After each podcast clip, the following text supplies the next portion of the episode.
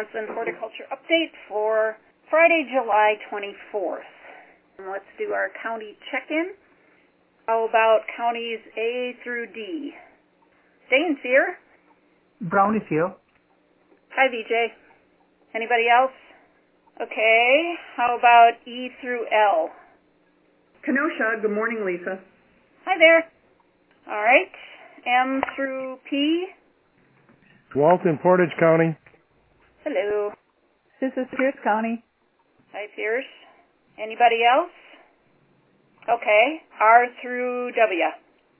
Ann and Kristen from Waukesha County. Hi. Hi.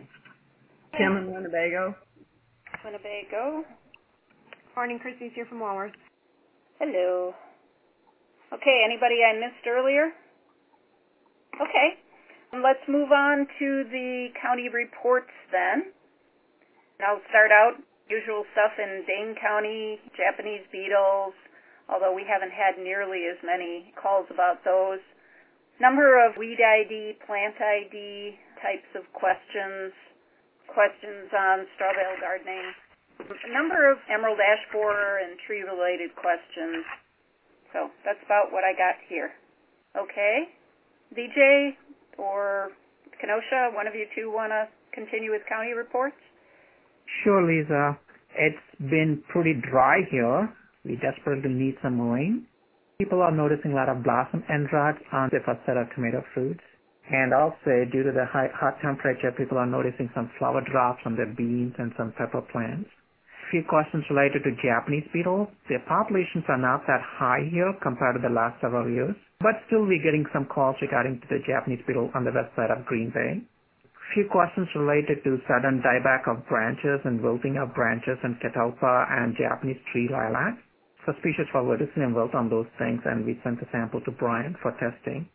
And people are noticing pH issues on red maples and pin oak trees. And yesterday we got a client who stopped in here with an emerald ash borer larvae collected from the city of Green Bay area in his private ash tree. So that was exciting to see that. And that's pretty much about it. This is Barb in Kenosha. This summer we've had more questions on scale insects on outdoor plants than I think I've ever had samples come in. And I'm not sure whether it's just they're more noticeable or it's more of a complication because they've been stressed for the couple of winters or what's going on with it. But and then sooty mold, so high scale populations and then we get sooty mold with them. The other kind of interesting one that we've had a couple of calls on have been stalk borers in lilies, lilium, so Asiatic lilies mostly, and just to get two calls on that, and it's pretty obvious that that's what's going on. They're actually finding the larva in the stalks. It has been kind of interesting and different in it. I would say otherwise it would be kind of the typical midsummer kinds of things. Yes, it's now drying out, it's getting hotter, so getting more issues with a little more wilting. And then some of those where we had some root rot from the wet conditions, now the plants are collapsing as it's getting drier. So kind of an interesting combination of different things. So thank you. Anybody else? Christy from Rock County just checked in. I have still tree and tree decline questions, some related to emerald ash borer, some not. And then the tomatoes have spots on them, but it doesn't seem like anything detrimental to the tomatoes I've been seeing, which is really kind of nice. We have dried down. We haven't gotten any rain since the last time, which is fine though because I haven't needed to water anything though, except my containers. It's okay, but otherwise it's been a really quiet week for me down here. And this is Chrissy. I'll just fill in the gaps between Kenosha and Rock County, if that's okay. Blooming, typical midsummer things, purple coneflower, black-eyed Susans. Like Barb, I've had two calls on magnolia scale, and I've also seen scale just outside on a red bud. Emerald ash borer, getting a lot of calls about what to do, how to treat, that sort of thing. I've had two calls on chlorosis on oaks. Tomatoes, people are saying they're just not getting their tomatoes.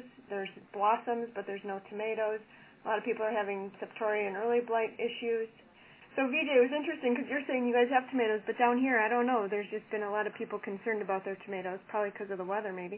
And then the other thing is, I have not seen one Japanese beetle yet this year as I'm out and about. So that's been pretty interesting down here. I know they're out, but I just haven't actually seen one. So that's just something I've noticed. And that's it for in between county. This is Kristen. I'll just go next since we seem to be doing the southern part.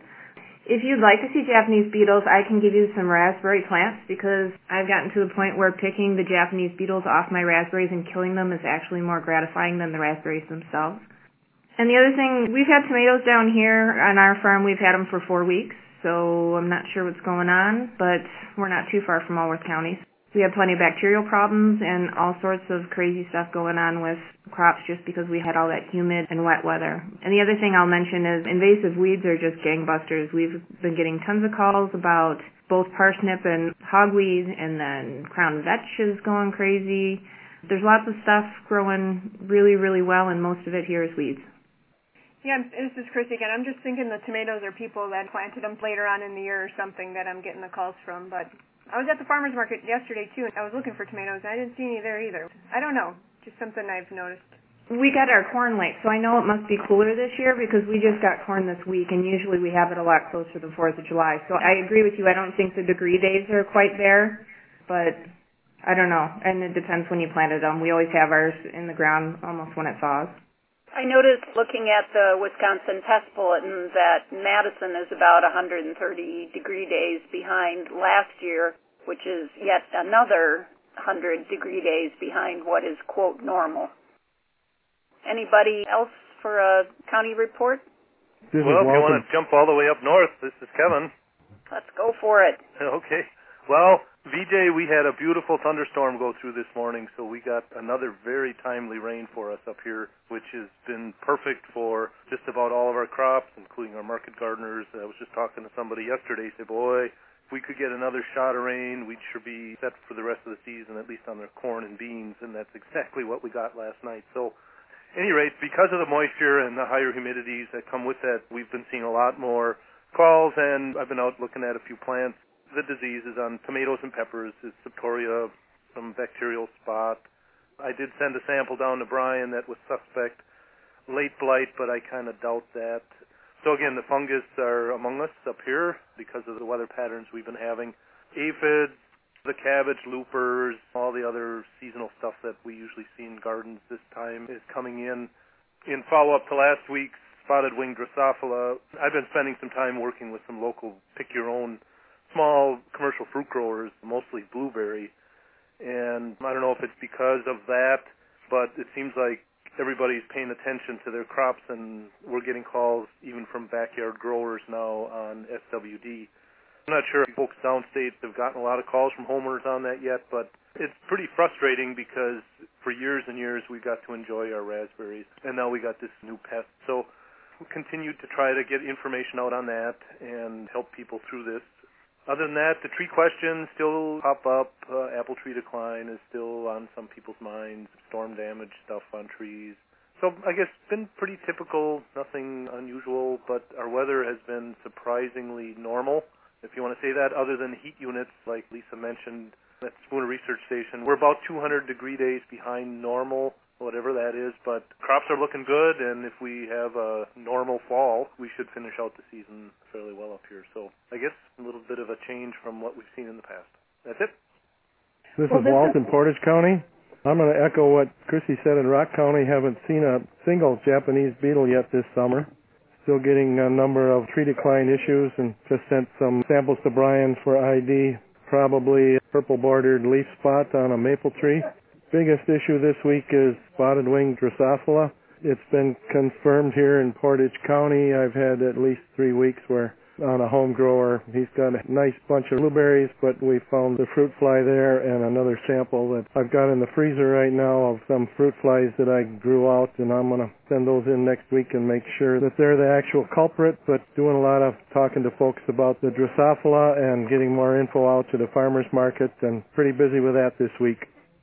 This is Diana in Pierce County, and I'll echo what Kevin said. Sorry, VJ, but we seem to be sucking all the rain out of the air before it gets over to your part of the state because we got a good half inch last night. We don't seem to be able to go more than five days without rain. And that's causing us a lot of problems with fungal things. We've got a lot of yellowing plants. We've got root rots going on insects are happy and the weeds are crazy and I've never seen so much wild parsnip and like Kristen said the hogweed that family seems to be just really really enjoying all of this rain we've had.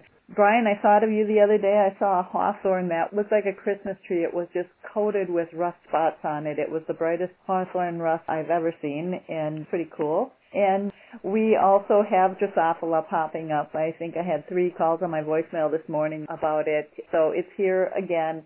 It's a game changer. I know a couple of growers that actually just mowed their raspberries off this year because they just don't want to deal with it. And so it's really a shame that way. And that's probably about it. I think we're a little behind too as far as degree days and maturity of things goes, but there's a lot of summer left. So hopefully we'll get those tomatoes in yet. Hey, Diane, I would echo the wild parsnips, cow parsnips, all those carrot family weeds. I just put a press release into our papers at the request of somebody because they think nobody knows about this stuff and we got to help them understand. So lots of parsnip popping up that we never had. And that's another new plant we're seeing, roadsides, pastures, those kinds of things. So, at any rate, just another one of those teachable moments. Yeah, in Rock County, I've seen a ton of wild parsnip compared to previous years as well. Any other county reports before we go to the specialist reports? This is Tim in Winnebago. I have to echo a lot of what VJ was saying. We really could use a lot of rain here. We were dry for a long time, and I think it was July 4th weekend we finally got some, which I think pulled a lot of corn through. Without that, I would have hated to see some of those crops but even now it's very dry again. A lot of the calls here have been across the board. We have a lot of insect IDs, weed IDs. People are starting to wonder what's wrong with their vegetables. We've had some problems with beans and tomatoes and so forth. Still getting calls about trees and decline, what's wrong with them. And now we're starting to get some calls about their apple trees and what's wrong with the apple fruits. So a little bit across the board, and I have to echo the invasives. They are everywhere, and crown vetch is very popular in this area this year. That's it. Okay, well, let's move on to the specialist reports then. Okay, this is Brian. Let me talk about the clinic report. Definitely a busy week in the clinic. Lots of things going on on woody ornamentals, vascular wilts, both vert on catalpa and also some oak wilt that we've confirmed. Leaf diseases are picking up because of the moisture and anthracnose Tubakia leaf spot on oaks and anthracnose and a variety of other types of plants as well, including sycamore. A few problems with some chlorosis, not only on maples, but we had a hydrangea sample that came in that was showing some pretty classic symptoms. A little bit of growth regulator herbicide injury as well. And then in terms of fruit crops, saw a fair amount of cedar apple rust. We have hawthorns on campus that are showing great symptoms commercial apple sample that came in that had some, actually I believe it was a homeowner sample instead of a commercial sample. First fire blight confirmation of the year. I've been seeing a lot of branch dieback, but not been able to confirm that until a sample came in from Oneida County. We have also been seeing leaf diseases on fruit trees. Cherry leaf spot came in this week, which causes very small necrotic spots on cherry leaves. It can't get bad enough that the trees will defoliate. Also some angular leaf spot on strawberry. That's an easy one to diagnose if you'd like to try it sometime. Most strawberries get at least some of this particular disease. It's a bacterial disease and you can diagnose it by holding the leaves up to the light. And if you see small angular yellow spots on the leaves, that's angular leaf spot. Again, easy to diagnose. And then kind of an interesting fruit crop, honeyberry, which I had not encountered before, a Lonicera species. And that one came in with pretty severe powdery mildew, which once I figured out what genus it was in, it didn't surprise me because Loniceras in general tend to have issues with powdery mildews to the point that they will defoliate. In terms of ornamentals, leaf streak on daylily, a Hosta virus X sample that came in from Milwaukee County, and then some chlorosis on a peony as well. I see that relatively commonly too. And then on vegetable crops, just a ton of stuff going on. Tomatoes, just a lot of viruses. Tobacco mosaic, cucumber mosaic, and tomato spotted wilt were the big ones. We did see some septoria leaf spot, and then a sample where the fruits were cat-faced, so that's been occurring as well. And then we had an onion sample, a couple of them that came in, one with downy mildew, which can be of concern that can cause a lot of damage relatively quickly. And then a disease called purple blotch, which is an alternaria disease that causes these big purple necrotic areas on the leaves. It's quite distinctive visually. And then just a lot of dieback with another little fungus called Stemphylium that can cause a fair amount of damage. So that's kind of a quick summary for what's been going on with me. Any questions real quick? Brian, by any chance, off the top of your head, do you remember the basil sample that came from the Kenosha demonstration garden? Yeah, I did send a report back for you on that one. We checked it for downy mildew, did not find anything, didn't find any other diseases as well. We did check it for virus and nothing of that sort. So it looks like some sort of non-disease issue causing the purpling on that foliage. We did have a sample earlier in the season that was from a commercial setting where we thought there had been a little bit of phytotoxicity from a spray treatment, but I doubt that that's probably what you're dealing with in your situation. Well, but, it could be. okay, all right.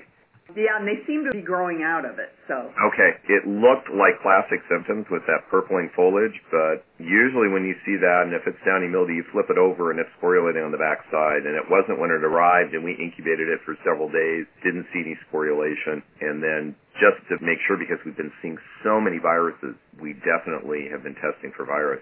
The other interesting virus sample that came in that I forgot to mention was we had a hibiscus that came in. It was from a commercial producer and as he was talking to me, he mentioned that he had, I believe, thousands of plants that were showing symptoms, and it was cucumber mosaic virus. And so he was going to have to pitch all of those plants. Okay, thank you. We couldn't find any sporulation either. Yeah, you would have seen it. That one is one that's relatively easy to diagnose in-house. But again, if you have any concerns or questions, send me a sample. We do those for free. Okay, thank you. I do have a summary from PJ if we're done with questions for me. Any other questions for me? Okay, here's PJ's summary for the week. He said spotted wing Drosophila, same team as last week. It's been popping up in several locations throughout the state and definitely time to monitor your berry patches. Japanese beetles are present in number greater than last year and are causing some damage, but he hasn't seen any reports of significant damage such as completely defoliated linden or birch trees. The gypsy moth adults are now out and he's had reports of males appearing at lights at night but also flying to females on trees. He comments that the females are unable to fly. Beige fuzzy egg masses can be scraped off trees, picnic tables, and other sites in the coming months and destroyed before they hatch in the spring.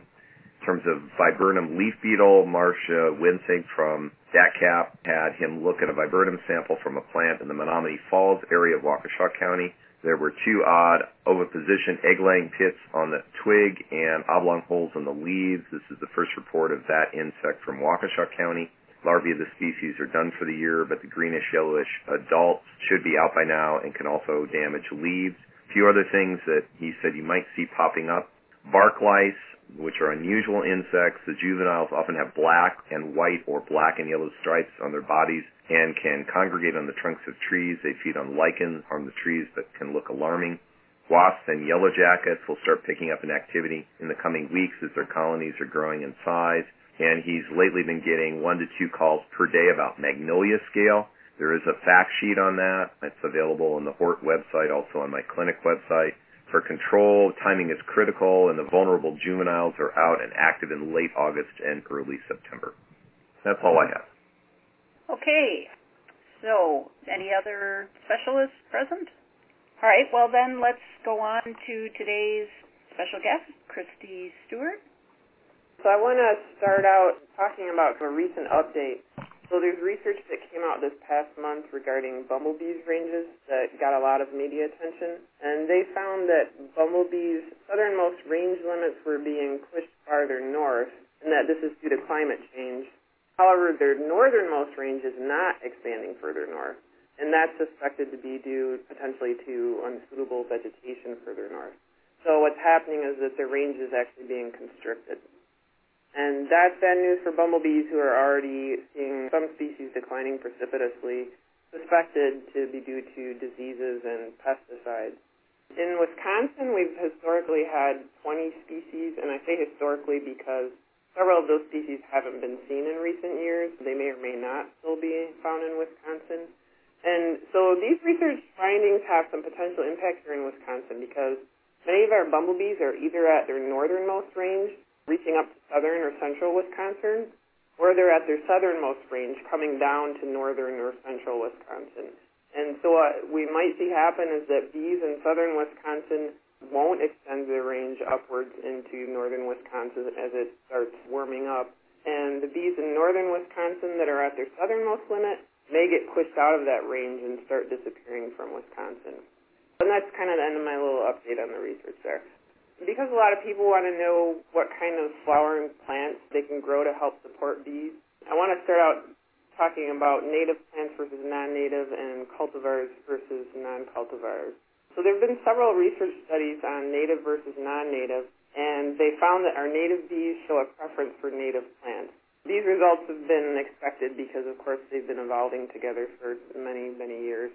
Because of this general preference, and also I like to encourage the use of natives for additional reasons, my focus is more on native plants, and that's also what I spend a lot of time looking at pollinators on. Of course, there's a lot of non-natives that are good, and I'll mention some of those as well.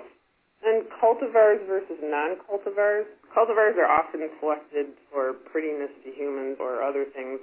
So sometimes in the selection, it decreases or eliminates the pollen or nectar. For example, double-flowered cultivars generally have stamens converted to petals, so they usually lack pollen, and also the access to nectar can be impeded by the excess petals. So they often don't provide anything for pollinators. Selection in cultivars can also affect visual attractors for bees. So some color changes may be less attractive or not attractive at all to bees. And sometimes the selection can affect the nectar guides that lead the bees to the nectar. And recently there's been kind of a movement towards functional gardens. So instead of focusing solely on prettiness, we focus on prettiness and functionality, which provides a useful purpose of food for people and their wildlife and habitat for wildlife. So when thinking about providing plants for bees, you want to provide plants that will flower from very early spring until late fall.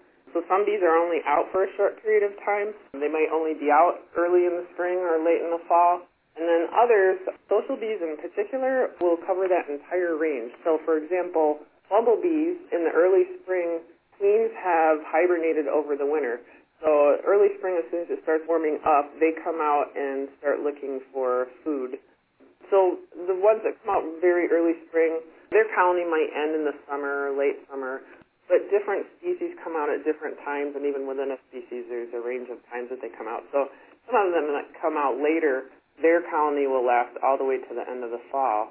And at the end of the fall, new queens that have been produced go out, feed, and they need to get up enough food to really build up their fat reserves to hibernate over the winter. People try to think more about the main flowering time, but it's really important to get that whole range, including the early spring and into late fall. You want to plant any given species in a good sized patch, a minimum of suggested about four feet by four feet. And you want to have at least a few species of plants blooming at any time. So different plants can be attractive to different species of bees. Often this is dependent on their tongue length. So having a diversity flowering at any given time is going to give you a bigger diversity of bee species. And people want to avoid the use of insecticides or other pesticides. You don't want to be attracting the bees only then to kill them off with the pesticides. You can use alternative methods of pest removal, like pulling them off by hand and putting them in a bucket of soapy water, or row covers. And if people feel like they have to apply pesticides, they can apply when the plants aren't flowering or in the evening.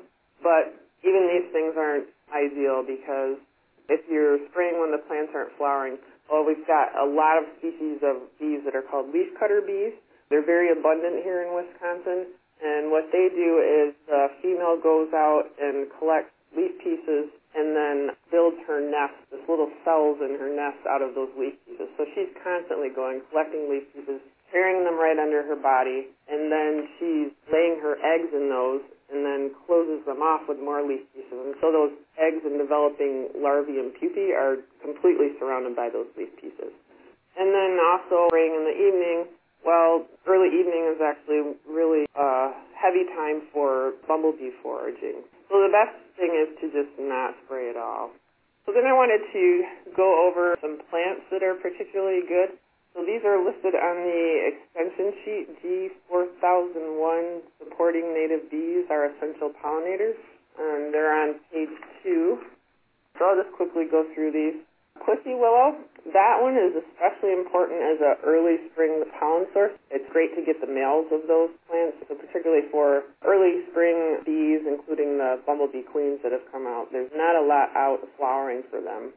Downy serviceberry, plum and cherry trees, low bush blueberry, high bush blueberry, lead plant, New Jersey tea, Carolina rose, swamp rose, white meadow sweet, American basswood, steeple bush, spotted geranium, cream wild indigo, wild lupin, common spiderwort, anise hyssop, that's a really big one for bumblebees, white wild indigo, purple prairie clover, another favorite for bumblebees, pale purple coneflower, wild bergamot, prairie spiderwort, culver's root, butterfly milkweed, spotted joe pye weed, purple joe pye weed, woodland sunflower, prairie sunflower, prairie blazing star, great blue lobelia, spotted bee balm, Riddell's goldenrod, stiff goldenrod, rough blazing star, showy goldenrod,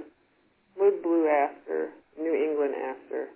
And I forgot to mention that that list is from flowering bloom time. And then just to mention some non-native plants, Squill, that's a particularly good one for early spring when there's not a lot else flowering. So once again for the bumblebee queens and the other species that are out really early in the season. Blanket flower, cleome, sunflowers, magnolias, rhododendron, Russian sage, steeple bush and meadowsweet, cosmos, many herbs, and actually lots of things in the Lamiaceae family, such as basil, borage, catnip, lavender, spearmint, oregano, and rosemary. So providing flowering plants as food for pollinators is really only providing half of what they need. The other half is nesting sites.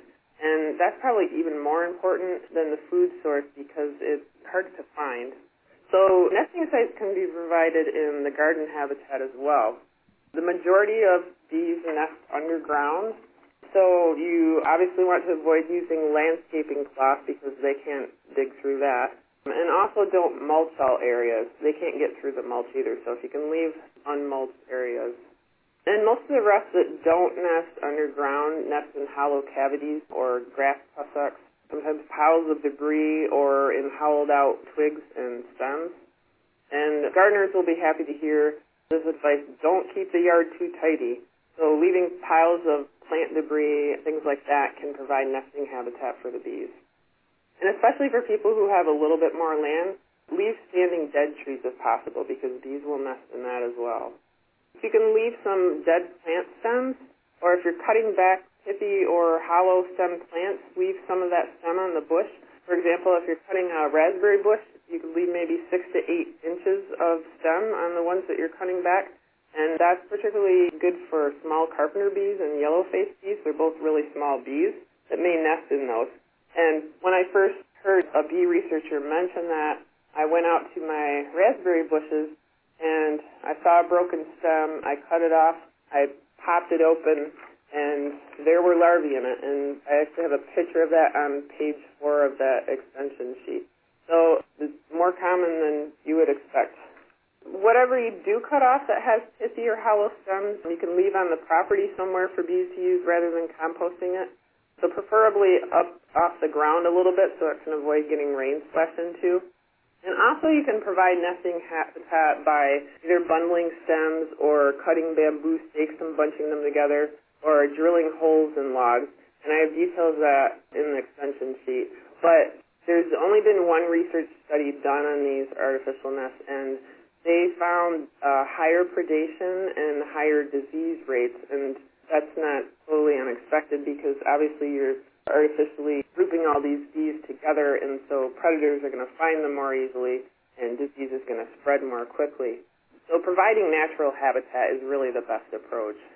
So one thing I get asked often is, well, if I'm attracting all these bees, aren't I going to get stung? So I worked either around or directly with bees for a lot of years doing research, and I could actually count on one hand the number of times I've been stung. So most people, when they're talking about bees stinging them, are usually mistaking wasps for bees, in particular paper wasps and hornets. In Wisconsin here, we have 400 identified species of bees, likely a lot more that haven't been identified, and the vast majority of those are solitary. So the social bees, like the honeybees and the bumblebees, will defend their nest and they will sting, and at times en masse. But solitary bees just live life as one solitary individual. Their only interaction with other bees is to mate. They don't have a large nest, so they've not evolved to aggressively defend their nest. So they often even just have weak or no longer functional stingers. And if you do get stung by one, it's only going to be one single bee stinging you. So this really common fear of being stung by bees is really out of proportion to the likelihood of actually getting stung. And just a side note, just like bees, the vast majority of wasps are solitary, but of course it's the social ones that we're the most familiar with because they will aggressively defend their nest and sting.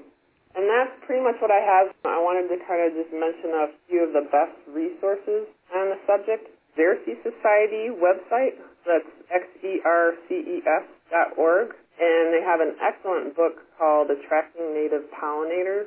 Gives all kinds of good general information, flower and plant information, not only for bees but for butterflies. And then also a book called Pollinators of Native Plants by Heather Holm, which is really good. And with that, I can take questions. Hi, this is Kristen. I have a question. So I was out in my yard yesterday and I noticed that I have one area of my yard where I have St. John's wort and there are all bumblebees on those and there were just tons of them and then just maybe like eight feet away was butterfly weed and there are only honeybees on that. Is that a function of the flower type or do bees tend not to forage in the same areas? No, they definitely will forage in the same area, so that probably is flower type. And yeah, I actually don't recall ever seeing bumblebees on butterfly weed. I see a lot of smaller bees. In fact, I mostly see sweat bees and small carpenter bees. And that's likely has to do with tongue size. And the St. John's wort is a really big bumblebee attractor. But also, if you look, because the flowers open, pollen is accessible to anybody. So you will also see a lot of really small bees on those as well. Are there any types of pollinators that are in conflict? Like if you're trying to attract one to your yard, it's going to kind of prohibit a different kind? No, the only thing where I could even say is remotely like that is invasive species in Wisconsin called Anthidium manicatum wool carder bee. And the males with those are very territorial, but it will only be over a small area. So they'll find a bush, they particularly like lamb's ear, that they will defend. And so what they're doing is they're waiting for a female to come and get a chance to mate with her. And the females of the species collect the hairs, and that's what they line their nest cells with. So they come into the plant, and then the male will mate with them. But the male very aggressively defends that area. So anything that comes in honeybee, fly, whatever else, it goes after it and attacks it, and it has prongs on the end of its abdomen, so it can curl over and crunch those insects. So it can kill some insects, but that's just going to be within a small location. So in general, no, there's nothing that you could have that would prohibit other pollinators for coming in. Okay, thank you. This Barb in Kenosha, we have people who are interested in nativars, the cultivars of native plants, just because sometimes they're a little more garden friendly, especially for smaller landscapes. How about impact on pollinators with those? Are they fairly equivalent to the natives and better than non-native plants? Any comments on the use of nativars for pollinators? Yeah, unfortunately, it's going to be on a case-to-case basis. So unlikely that they would be better. It's possible some selection could have increased the pollinator nectar, but I, I'd never heard of that. But it could happen.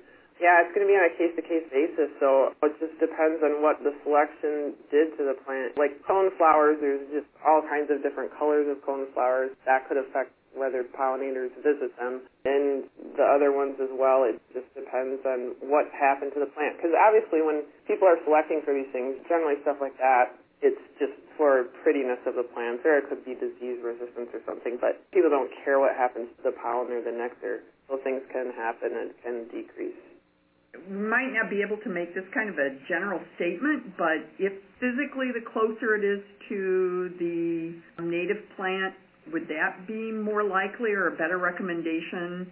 Of course, the breeding may affect the amount of pollen or nectar that would be available that we wouldn't even know that. Yeah, color. I probably agree that the closer it looks to the native, the more likely it's okay. And the best thing really is to just go out and look and see our pollinators visiting it. Okay, thank you. Hey, Christy, this is Christy from Walworth County. Just a question, maybe, see what you feel like. I know a lot of people have been talking about these bee hotels since they kind of hit the internet. I know you mentioned that the natural habitat, of course, is better. Do you have any insight on those bee hotel things that people are starting to build? Yeah, that's exactly what was being studied in that research study. There's only been one research study on this, so it's not a definite thing that they're always going to be a problem. But that's what they were looking at, and they found higher predation, higher disease levels, and I believe they also found higher levels of non-native bees. So they may not be ideal, but the thing is, is people are taking good care of them, and what I mean by that is they need to be disinfected about every two years. Either disinfected or you can insert paper straws in them and then just remove those and throw them away. But disease can really build up otherwise if people aren't taking care of them. So it can increase the bee population in a small local area. And really, though, I think that people feel that even if there is more diseases and predation, it really is a good educational thing for people. It's really fun. I had one at my house. Well, I had several at my house. Just going out and watching the bees and watching them come in, it's just really fascinating. So, so it does have some good benefits. Probably it's not really doing anything that much for the population of bees. Maybe a little bit locally, it could be increasing them. All right, thank you so much because we had a school that approached me about building them, and so the educational part is what we were kind of focusing on. So yeah, yeah, definitely think it's a positive thing for education. Where would you place a bee hotel? Sunny, shade, or? Um, you want to place them so that they get early morning sun and shade in the afternoon. In the hotels like those, mostly what you're going to get are leaf cutter bees. Those are the ones I was talking about that go collect leaf pieces and then line their nest with them. So that's really fun when I had a log with some holes drilled out in my yard, and I could actually follow the female from her nesting site in the log to the plant because I was looking at all my plants around the yard and I saw on my fireweed the circular holes in it, so I knew they were going to that. So I would run and go to the plant and wait, see the female come there, watch her cut off a piece, and then I'd run back to the log nest and then watch her come in with a piece of leaf and go into that. So that's pretty cool. And then mason bees are another one you really get in those a lot too. And so they line their nest cells with mud. So that can be fun to watch too. I only got just a handful of those in my yard, but it just all depends on the location that you got things set up at. And then I also got, not in that type of hotel, but when I use cup plants, that's one of the stems you can use, cut them off and I've got not only some of those bees, but I actually got several yellow-faced bees, which I've never read anything about people getting the yellow-faced bees in those, but I got quite a few, and those bees are pretty cool. The reason I knew I had those in there is for all these bees to know what's in there, well, either you watch the bee go in, or you look at it once they've filled that hole up, they plug it with whatever they use to line the cell. So if you see it's plugged with leaf pieces, well, then you know you've got leaf cutter bees. If you see it's plugged with mud, you've got mason bees, or it could be a wasp as well. Um, solitary wasp will use those holes as well. But on my cup plant, I saw this shiny stuff on the end, and I knew that was a colletid bee. Colletid bees line their nests with secretions. They're actually called cellophane bees, so it's kind of like this cellophane-like stuff. So that was pretty fun to, to look at that. About how high off the ground should the nest be placed? They only need to be high enough that you're not going to get rain splashing them. So you, you can put them up high, down lowish, as long as you're not going to get rain splashed. Uh, it doesn't really matter. Building an overhanging roof on the hotel is good, or you could stick them under something where there's kind of a roof over them. Thank you. Sure. Oh, there are details on building those in that extension sheet. Supporting native bees are essential pollinators. If you're doing stems, you got to make sure they're of a correct length. If you build the stems too short, You'll still get bees nesting in them, but what happens is bees can choose the sex of the egg that they lay, and so they lay female eggs towards the back male eggs towards the front, presumably because the female eggs are more valuable. So if the nest is going to get predators going in, they're going to come in from the front and get those male eggs. So what happens if you do them too short is they just lay all males. And if you're trying to increase pollinators around your yard, males don't do as much pollination because males only go to feed themselves. So they still do a little bit of pollination, but the females are feeding not only themselves but the offspring, and so they're visiting way, way more flowers than the males are. I know the focus is on the native bees for pollinators, but what about the wasps? Are there any of those that are fairly good pollinators? Yep, there are, and definitely not as much. Bees are definitely a more important pollinator for most plants, and by far for most crop plants. But yeah, wasps do some pollination, especially in the tropics. I think they're the only pollinator of the fig plants. They're very specific for that. But yeah, our wasps here do some pollination. They're not as good of pollinators for a couple of reasons. One, they tend not to be as hairy. You'll definitely see some hairy wasps I've seen some going to visit my spotted bee balm was just loaded with pollen. But overall, they tend not to be as hairy, so they're not going to carry as much pollen with them.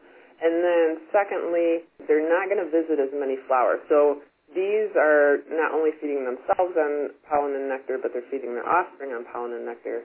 The wasps are feeding themselves on nectar, so that's why they're visiting flowers. But then they're feeding their offspring insects and other creatures, so they're not visiting as many flowers as bees. Thanks. Really interesting. Any other questions for Christy? Okay, I want to thank Christy for her presentation and for answering all those very good questions. And I would like to see if there are any announcements folks have. I guess I'd like to announce that Farm Tech Days is coming up almost exactly a month from today. So hopefully I will see some of you there. Anybody else have any other announcements?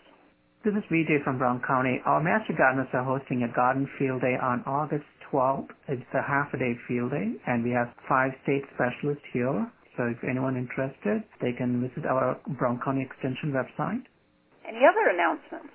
I guess I have one other one. There is the cut flower growers are going to be meeting in Madison October 4th through the 6th, Sheraton Hotel. So if you're interested in cut flower production, Roy Clem is going to be there. Our own Brian Hudelson is going to be there. PJ is going to be there. And there's also going to be a tour.